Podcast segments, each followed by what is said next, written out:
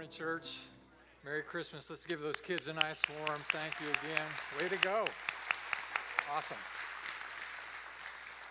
Hard to beat singing children at Christmas. It's all good. Thanks for bringing your Bibles with you this morning. We're going to uh, continue in the Gospel of Luke today. Last week, you'll remember that we rehearsed this supernatural moment, these obstetrics that came from heaven, enabling Zacharias and Elizabeth to conceive and then bear John Baptist into the world. And today we'll pick up the story with Gabriel now going to Mary, the mother of Jesus, to announce his coming. And so we have much to learn from this wonderful woman, this Mary, the mother of God. And I hope that it'll be a blessing to you. So, Luke chapter 1, I'll begin reading at verse 26. We'll go to 38. Let me invite you to stand as you're able to hear this important story. In the sixth month of Elizabeth's pregnancy, God sent the angel Gabriel to Nazareth, a town in Galilee, to a virgin pledged to be married to a man named Joseph, a descendant of David. The virgin's name was Mary. The angel went to her and said, Greetings, you who are highly favored. The Lord is with you.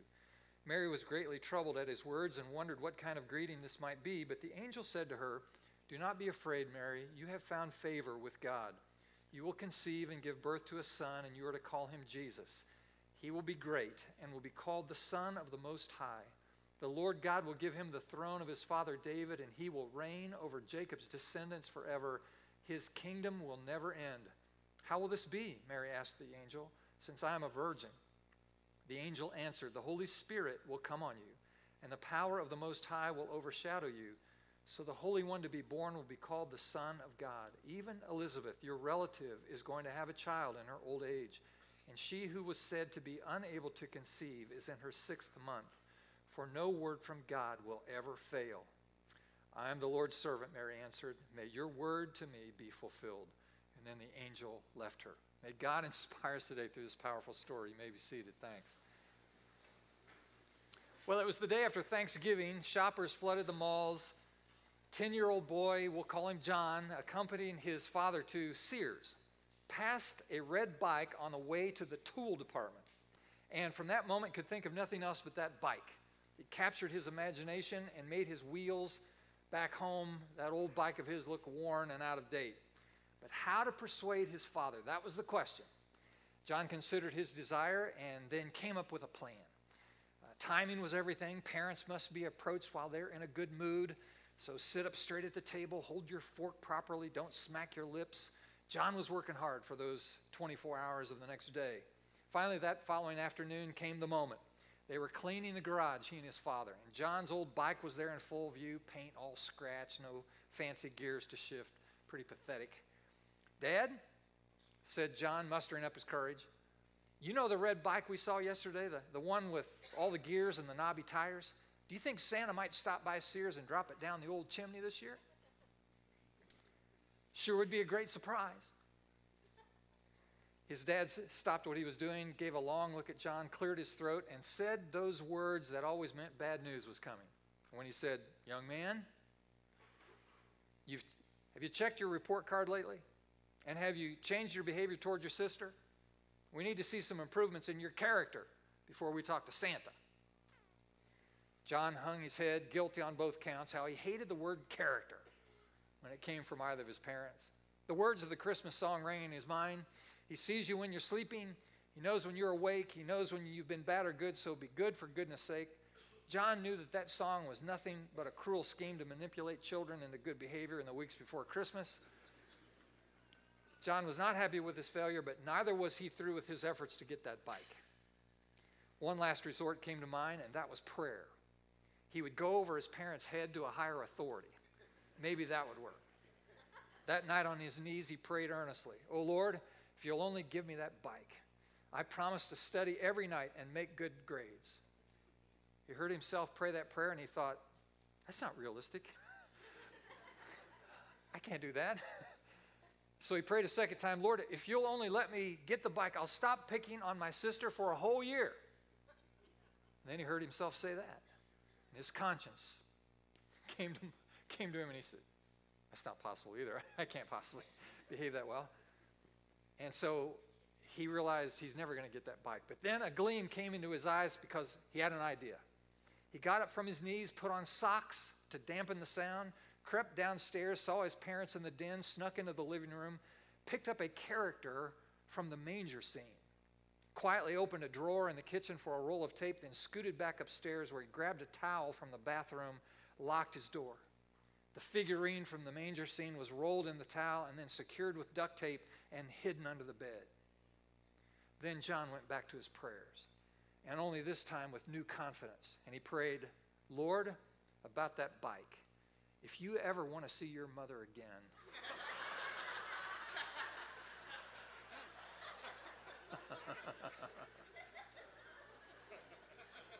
now listen, there are a lot of things that John got wrong. that gifts are only reward for good behavior and that God can be coerced with threats. That's not, that's not actually true. But one thing he got right was the importance of Mary. Yeah, the mother of Jesus. Remove her, the story of salvation just isn't the same. Someone is missing from the manger scene. And if Roman Catholics have made too much of her, then surely the sin of us Protestants is the equal and opposite error of neglect. But if, as the church teaches, she is the mother of the one who both fully became God and fully human, two natures in one person, Jesus Christ, the Son of God, then she is, to use the technical term, the God bearer. Theotokos from the Greek, the one who has bore into the world God Himself. An amazing thing. She gave birth to the one who is God incarnate, God in flesh. And while we do not worship her, she's a sinner just like us and in need of forgiveness from the one she bore. And while we do not go to her for favors in prayer, uh, somehow as if Jesus, her son, are, is not immediately available to us, too transcendent, too far from us to pray to him. We need an intermediary. We don't believe that. And we do not believe that she was immaculately conceived without sin or that she was translated to heaven at her death, as, uh, as Roman Catholic dogma teaches.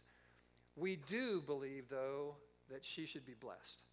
And we honor her and we marvel at her. We marvel at her privilege as the chosen one to carry and bear the Son of God, the grace of that election. We praise her as a way of praising God both for the work in her and her faith in God. She models for us what authentic faith look, looks like. She is then our elder sister in the faith and a powerful model of the interaction with the unseen world. Remember, she, she had visions and she experienced angels and Pentecost of the Holy Spirit. She is a great example for us in what it means to walk with God in an authentic way. Luke, in his gospel, takes Mary very seriously, and we want to take her very seriously as we consider this text today. Now, as I mentioned last week, we uh, rehearsed the visitation of Gabriel to Zechariah and Elizabeth, the parents of John Baptist, and now there is another visitation from this angel Gabriel. Now, here's what we are beginning to learn about this Christmas story, this incarnation event and that is from the very start, we must acknowledge that it is overtly supernatural in its nature. Miracles are happening here. Supernatural events are now infiltrating into real people's lives in a real natural world that cannot be explained except God is up to something, and it's supernatural.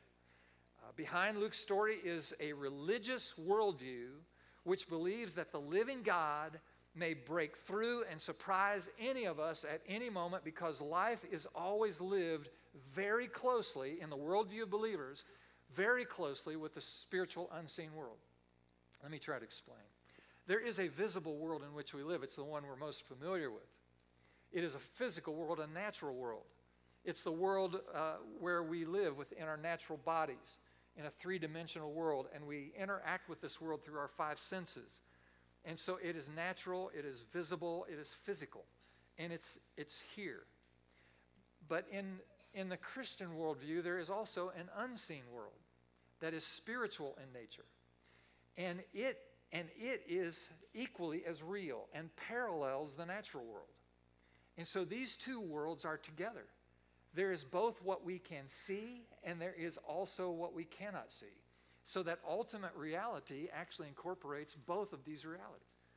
And, and what, we, what we learn about the natural world is that there are limitations in the natural world. For example, in our earth suits, in the physical body, we can't, we can't simply move into the unseen spiritual world. I mean, we can't just pop our head through and look around and say, oh, that's what I haven't been able to see. We're not able to do that. We don't have the capacity for that in our physical bodies. So while physical world, natural world, visible world cannot penetrate the spiritual world, vice versa is actually true. The spiritual world can penetrate the natural world. So that human beings like us can actually be indwelt by the Spirit of Almighty God. The Bible actually teaches this. The Apostle Paul said, Don't you know that your bodies are the temples of the Holy Spirit? That the Spirit of God indwells us. And so, and so, so spirit can penetrate flesh anytime it wants. We are, we, the, the, the natural world is completely porous to the activity of God in our lives. What that means is that there's all kinds of potential and opportunity and even an expectation that supernatural things will happen, that miracles will actually happen, that, that, that, it, that can take place. Now, if, if you're a person who does not believe, you're a secular person, you're a skeptical person, you don't, do not believe that indeed a modern uh, person can actually uh, experience any kind of reality except that which can be seen in the natural world and measured, therefore, then this story of the incarnation, this will come across to you as a pious myth or a pleasant fairy tale, something that is symbolic and not primarily substantial, not real, not concrete. Didn't really happen the way it's described. But for those of us in the believing church across history, our worldview provides this story with a whole different perspective. We have had so many ongoing experiences of divine intrusion into our lives because our lives are porous to God's work and His Spirit. We have had so many answered prayers that it makes us skeptical of modern skepticism. Are you all right with that?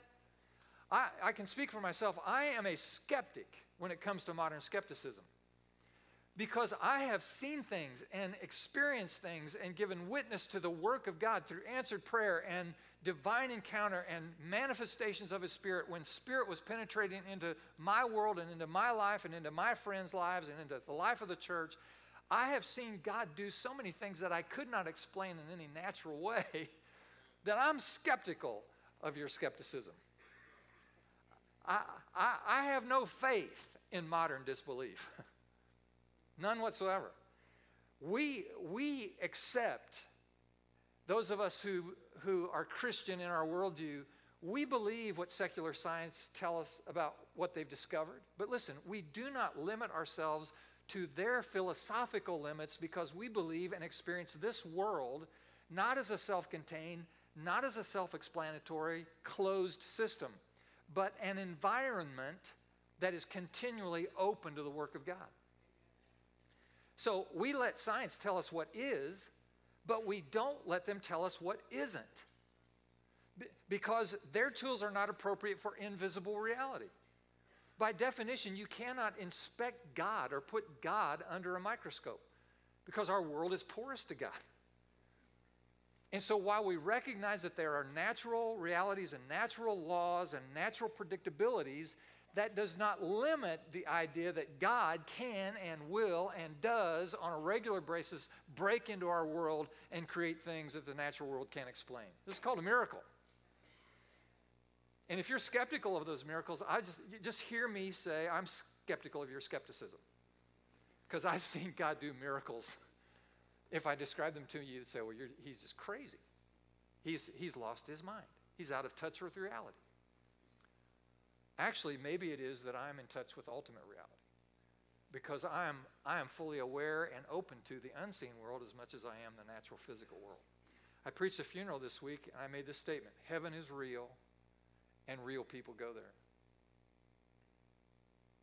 The Apostle Paul said it this way He said, When I, when I die, my heart stops beating. I will be absent from my body, jettison the earth suit, and present with the Lord. Yeah, yeah. See, here's what we know these parallel realities of physical and spiritual are very, very close together.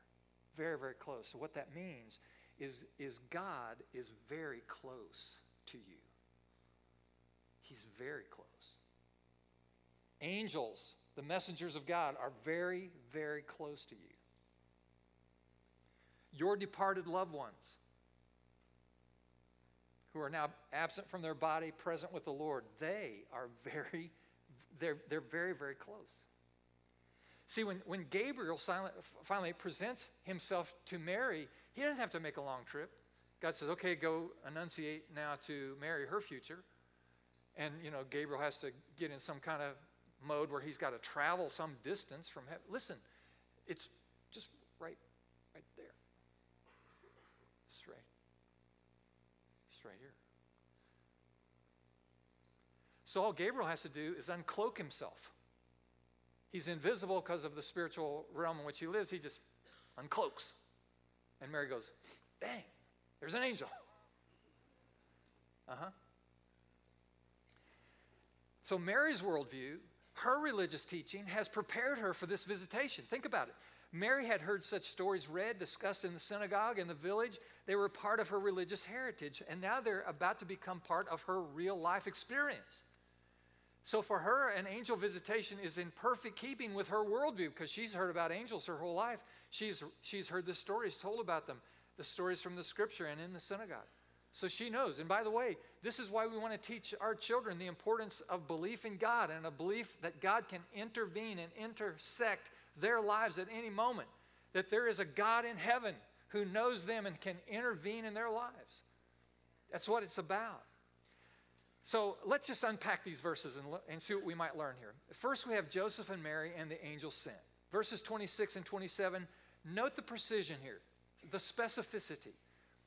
In the sixth month of Elizabeth's pregnancy, now we have Gabriel sent to a specific region, Galilee, specific place, Nazareth, specific young woman, Mary, specific bodily status, she's a virgin.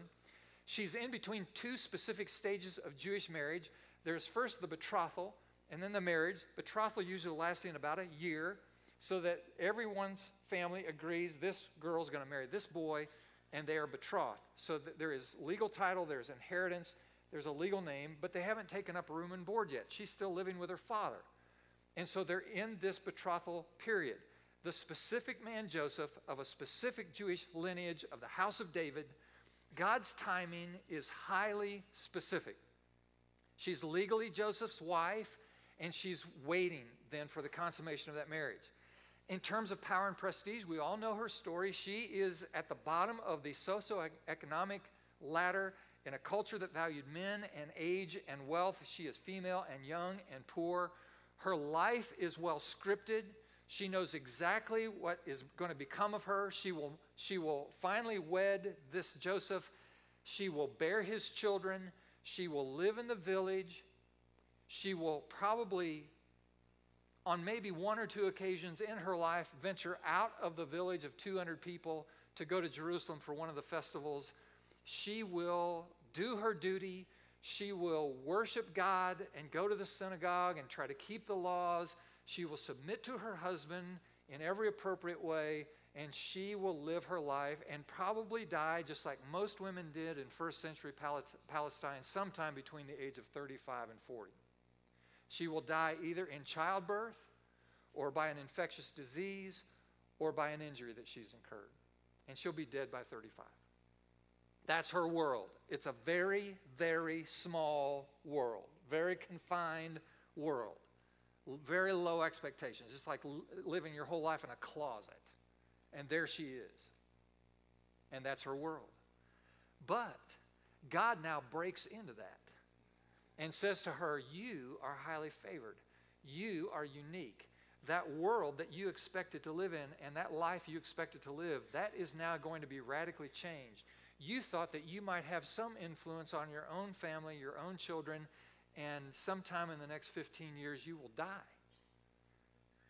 But instead, now the intervention of God has said to Mary, Your world now, having been lived in this very small cloistered environment, is now going to be expanded to the whole world. In fact, everyone who has ever lived is going to know you, and your life is going to influence them through the son you will bear. Now, this is, this is an important reality, friends. Listen, every human being is a candidate for profound religious experience.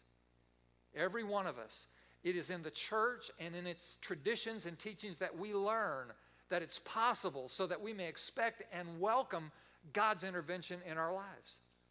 When, when God's grace and peace and assurance, we have an epiphany, we have a revelation, we have a theophany, we have a breakthrough, there's a miracle that happens.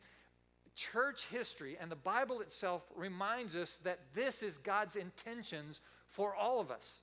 He wants to intervene in your life. He wants to invade your life. He wants to come into your experience.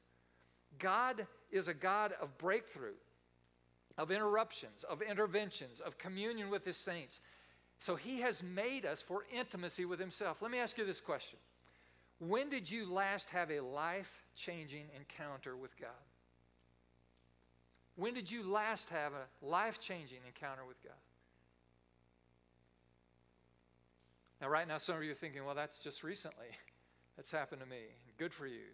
Maybe there are others of us in the room who are going, well, I'm not sure I, I remember when the last time was. Could I just invite you today to raise your expectation? We're in the, we're in the season of the mystery of the incarnation, or the inbreaking of God into the world. Listen, raise your expectation because God wants you to have an experience with Him. This second thing that happens now is the annunciation by Gabriel. Verses 28 and following first she saw, and then she heard. He came to her and said, She saw what others couldn't see, heard what others didn't hear. It is a private visit. Now, let me just. Let me just uh, pick out of this, this text uh, something that might empower women for a moment. Because God is constantly trying to empower women. Again, this culture was a patriarchal culture, it was dominated by men. And here's this woman, she's the lowest thing on the totem pole. And culture would dictate, mandate that if you want to talk to that single girl, that you have to go through her father to get permission to have this kind of conversation with her, or through her betrothed husband, Joseph. But notice, Gabriel doesn't consult either of those boys. He goes directly to her and begins to speak to her directly. Now, listen, what we learn is that God needs no one's permission before interacting with any of his human creatures men or women, black or white, rich or poor, tall or short. God can speak to any of us at any time and doesn't need any other person's permission to do so. Now, that means that God can speak to your spouse or to your child directly and tell them things, call them to things that are completely contrary to your best idea of plans for your marriage or your family. But God can do anything He wants in that. Now, let me just give you an illustration. I've observed this over the years, and it's kind of unfortunate, but I've noticed it. That I know some men who are angry with God because their wives or their children have experienced a living relationship with Jesus Christ and they get all upset about that. And I've, I've, I've thought, why, why are you angry about that? And one of my suspicions is that it's because there is now a part of their wife or their child that is no longer under their control. They're no longer on the throne of their petty little world. God has messed up the whole, the whole scene. None of us own or control the soul of another person. If you try to engulf another person you'll have to deal with God. Let me just remind you what the marriage vow says it says to have and to hold, not to own and control.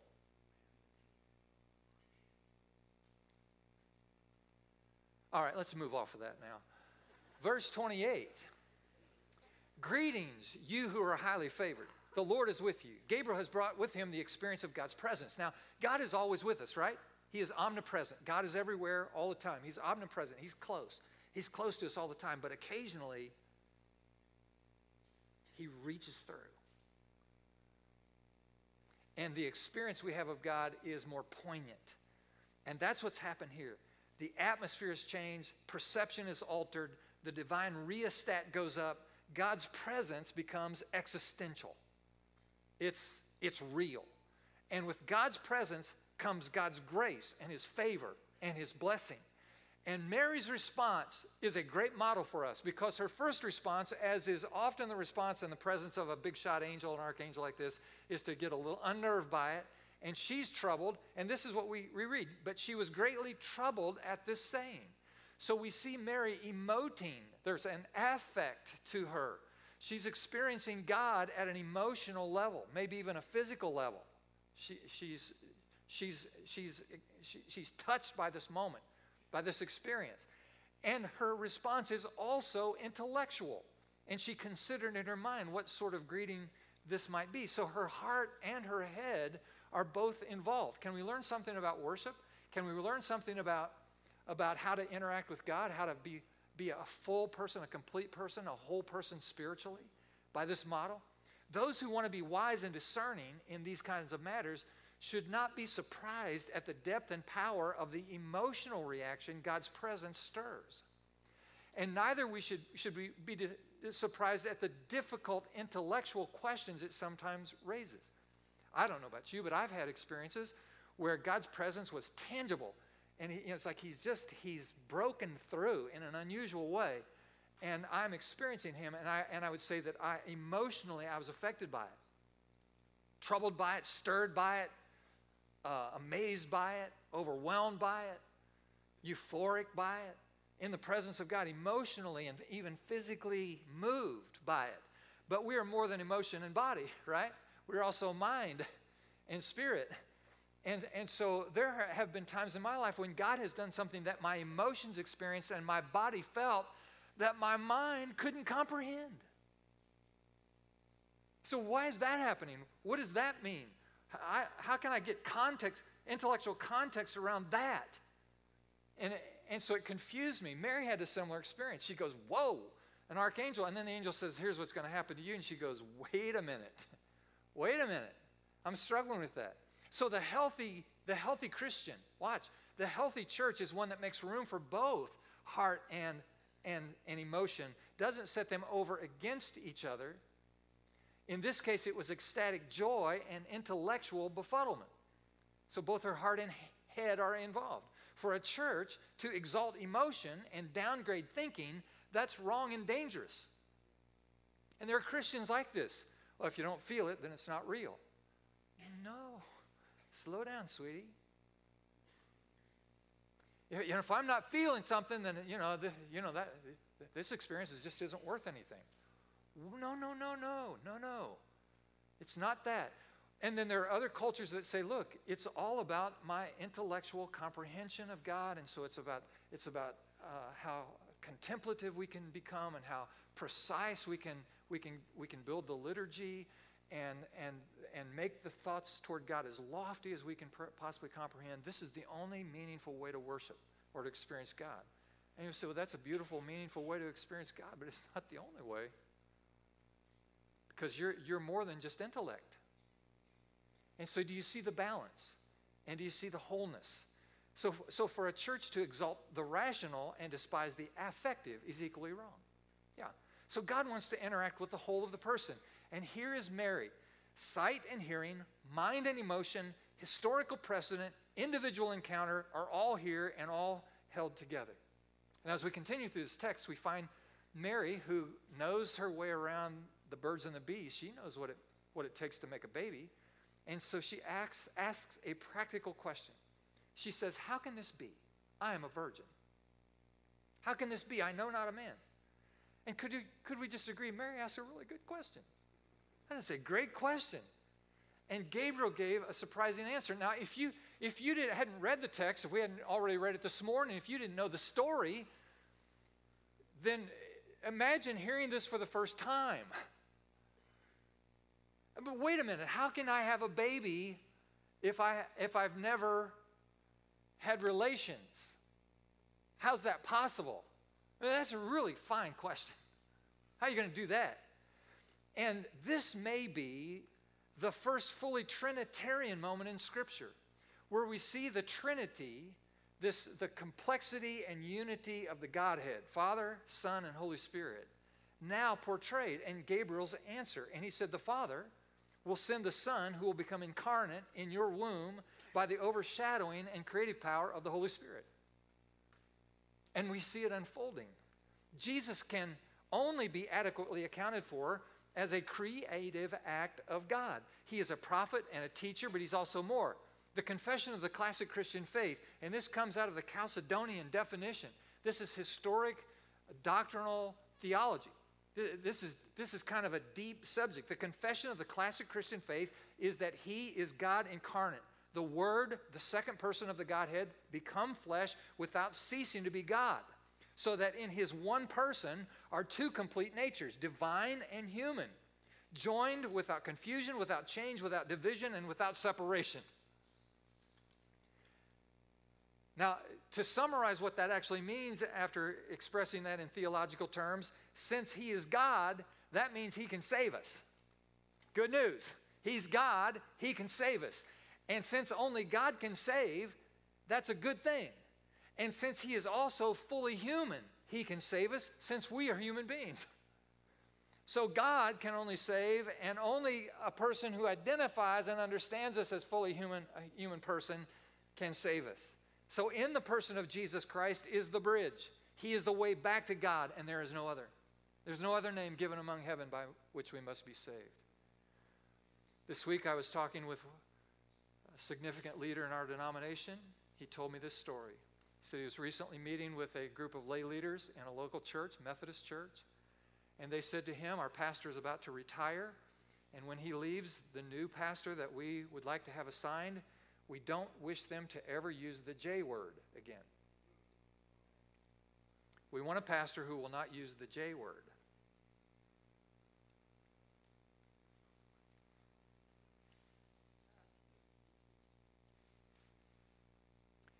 You do know we've gone insane. We've gone insane. It's crazy time. It's crazy time in the culture, crazy time in parts of the church. It's crazy time. We don't want anyone using the name of Jesus. Let me just clear this up here at Union Chapel. We like Jesus in the morning Jesus at noontime, and Jesus at supper time. We,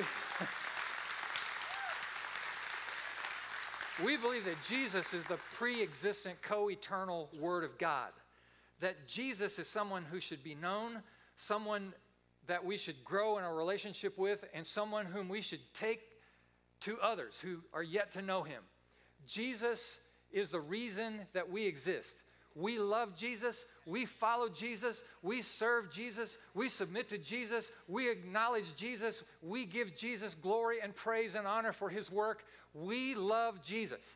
And we believe that one day every knee will bow and every tongue confess that Jesus Christ is Lord to the glory of God. You can be a secular skeptic. You can even pretend to be a Christian person in a church somewhere. But if you don't know Jesus, then you don't have the hope you need. Because Jesus is uniquely and exclusively the chosen vessel through which God has made provision for our salvation. I'm not upset that there aren't a hundred different ways to God. I'm just thankful that God has made a way, and that way has given us hope, and His name is Jesus, the only Son of God. Yes, sir.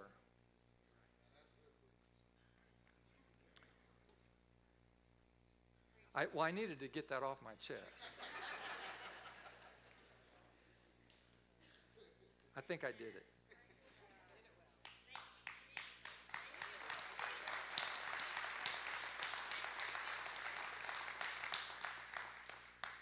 Now remember, Jesus just didn't show up full grown, he arrived as a baby. And so he went through all of the developmental stages that a human being goes through. We get that, right? That was, he was a, first an implanted embryo and then a developing fetus, says something to us, something powerful to us about the continuity of human personhood across the whole of the life cycle. I mean, it, I mean, there is value all the way through. Now, I want to put a statement up on the screen because I want, I want to just bring this home and let it soak in. The unborn are not potential persons, but are persons with potential. It's a very important distinction. Last week, we learned when Gabriel announced to Zechariah and Elizabeth, before they conceived, before they conceived, Gabriel said to them, You will conceive, you will have a son, you name him John, he's going to be a prophet, and he's going to, he's going to turn the hearts of many back to righteousness. He's going to turn the hearts of the fathers back to their children. God's going to use him to bring revival to the nation, and he will be the precursor prophet to the, to the coming of Messiah, Emmanuel. And so here is not only value in a person who is preborn, but now we have a sense of call. God has a divine purpose for his life before he's even conceived. And then the angel said to him, And by the way, while that, while that baby is in utero, he will be filled with the Holy Spirit. So before he's conceived, he has, he has a mission, he has a mandate. And after he's conceived, while still preborn, the Spirit of God now is, is coming upon him to prepare him and equip him for his work. Now the, the angel is saying to Mary, same thing with you, girl. You are, gonna, you are going to conceive by the Holy Spirit and bear a son, and he's going to be extra special. Now, what we learn about this is that people who are preborn are real people. This isn't potential person. This is a real person. And now, in the natural physical world, the best we can do is life begins at conception. Okay, well, I can grab onto that. But the fact is, your life began eons ago. You were in the mind of God before there was time. You existed in the mind of God way before you were even conceived. God has a plan for you, He has a purpose for you, He has a destiny for you. You are unique and special and, and filled with enormous potential in God's best plan. But the point is that life begins way before we imagine. The Catholics are profoundly right, I think, on this one, and it shows in their hospitals with the care they give to women and children. This is perhaps the grand ethical legacy of their devotion to Mary. Uh, this is one of the things that makes convenience abortion such a monstrous crime, and why the very judgment of God hangs over our nation because of it. Women who suffer and men who pay the bills. Mary's was a problem pregnancy. Hers was a crisis pregnancy. And Mary's willingness to bring forth life ought to be held in our culture with high esteem, especially in a culture that's so high on promiscuity and violence. I will never forget the occasion a handful of years ago when Mother Teresa of Calcutta was invited to be the keynote address for the National Day of Prayer. National Prayer Breakfast there during the Clinton White House. And here's Mother Teresa. You can check this out on YouTube. It's, it's just so poignant. The Clintons, Bill and Hillary are on the front row there, and Mother Teresa, you can barely see her over the podium. Mean, she's a little shriveled up. She's reading from her manuscript. And at some point in her speech, she raises her eyes and makes eye contact with Bill and Hillary. This is not a political statement. This isn't a value statement about personalities. I'm just telling you what happened. Mother Teresa looks up, makes eye contact with the Clintons, and then says this statement, and I quote The murder of the unborn through abortion is a sin. If you don't want your unborn, don't abort them. Give them to me. I will care for them. Now, while Mother Teresa maintained eye contact, the Clintons did not, and about mid sentence, their eyes dropped to the floor.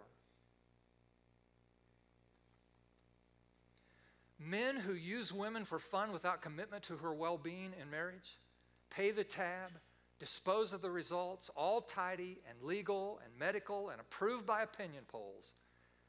What a dark secret to live and die with if it is unconfessed and unforgiven. What will you say when you face that child after death? Let me remind you something, friends. To do away with them is not to do away with them. They actually existed before they were conceived in the mind of God, and they will exist forever with God. My wife and I actually raised two sons, but we conceived three children. There was a, there was a, a third that we conceived between our two boys, and we fully expect to meet our daughter one day. Uh, there is no life that is lost to God. Never. Never, never, never. Because life is sacred. We are made in the image and likeness of God. We dare not tamper with it. Hmm. And at some point, you will need and perhaps be required when you stand face to face with that child to ask their forgiveness as well. Now I pushed on that pretty hard, didn't I? Now let me let me just let me just back off of that just for a minute. Believe me when I tell you, there are many, many, many people in our congregation who have experienced abortion at some level. I know it. Many, many people. It's touched most of our lives in some way or another. Now, let me remind you of something. There is a wideness in God's mercy. There's a wideness in His love and grace. And this sin, like any sin, when confessed, will be forgiven. The wideness of God's mercy is wide enough for you. The grace that God offers you for this sin or any other sin is sufficient to cover whatever need you have. There is hope because there is forgiveness and healing made available through the wonderful grace and love of God. So don't leave here today feeling condemned or judged or unworthy. Instead, God would have you confess your sins and receive His forgiveness and the beginning of a healing process that will be redemptive and meaningful and eternal. So be encouraged. Finally, we find in our text Mary's yes. One more verse, verse 38. She said, I am the Lord's servant. May it be to me as you have said. Mary said yes. Mary said yes. I love a portion of a sermon from Barbara Brown Taylor. She sums up this scene in Luke. She writes On one hand, Mary was just a girl, an immature, frightened girl, had the good sense to believe that an angel told her what seemed like a dream. On the other hand, she was the mother of the Son of God with faith enough to move mountains, to sing about the victories of her Son as if he were already at the right hand of the Father instead of a little dollop of cells in her womb. And then she concludes, and this is the statement I want you to hear. She said, When, when we allow God to be born in us, there's no telling, no telling at all what will come out. And isn't that right? Mary said, Yes, Jesus, you, you may come into my life. And when we say yes to Jesus, come into my life, come into our lives, there's no telling. When Mary, when Mary said, Okay, Jesus, the Messiah, may come into my life, she only had just a little glimpse of the implications of that. But look, can we just, from historical perspective now, can we step back and say, wow, wow, the implications of her yes. Wow, the importance of her obedience. Wow, the incredible influence of her life because she said yes to Jesus. Friends, we can follow that example. She models for us what saying yes to Jesus really means. And so you too can say yes to him. And what, what a better opportunity in this Christmas season to invite Jesus afresh and anew into your life. Maybe you're a person who said, You know, I can't remember the last experience, life changing experience I had with God. Maybe it's time for that. Maybe today is a day when you would open your life afresh and anew to Jesus. Let him in because there's no telling, no telling at all what might come out. So be encouraged today through his word. Amen? All right, let's pray just for a moment. Friends, we will allow the familiar words of this Christmas carol perhaps to carry deeper meaning for us today in prayer. O holy child of Bethlehem, descend to us, we pray. Cast out our sin and enter in. Be born in us today. We hear the Christmas angels, the great glad tidings tell, to come to us, abide with us, our Lord, Emmanuel. Yes, Lord Jesus, come into our lives afresh and anew, we pray, in your name. And the people said, Would you stand with us?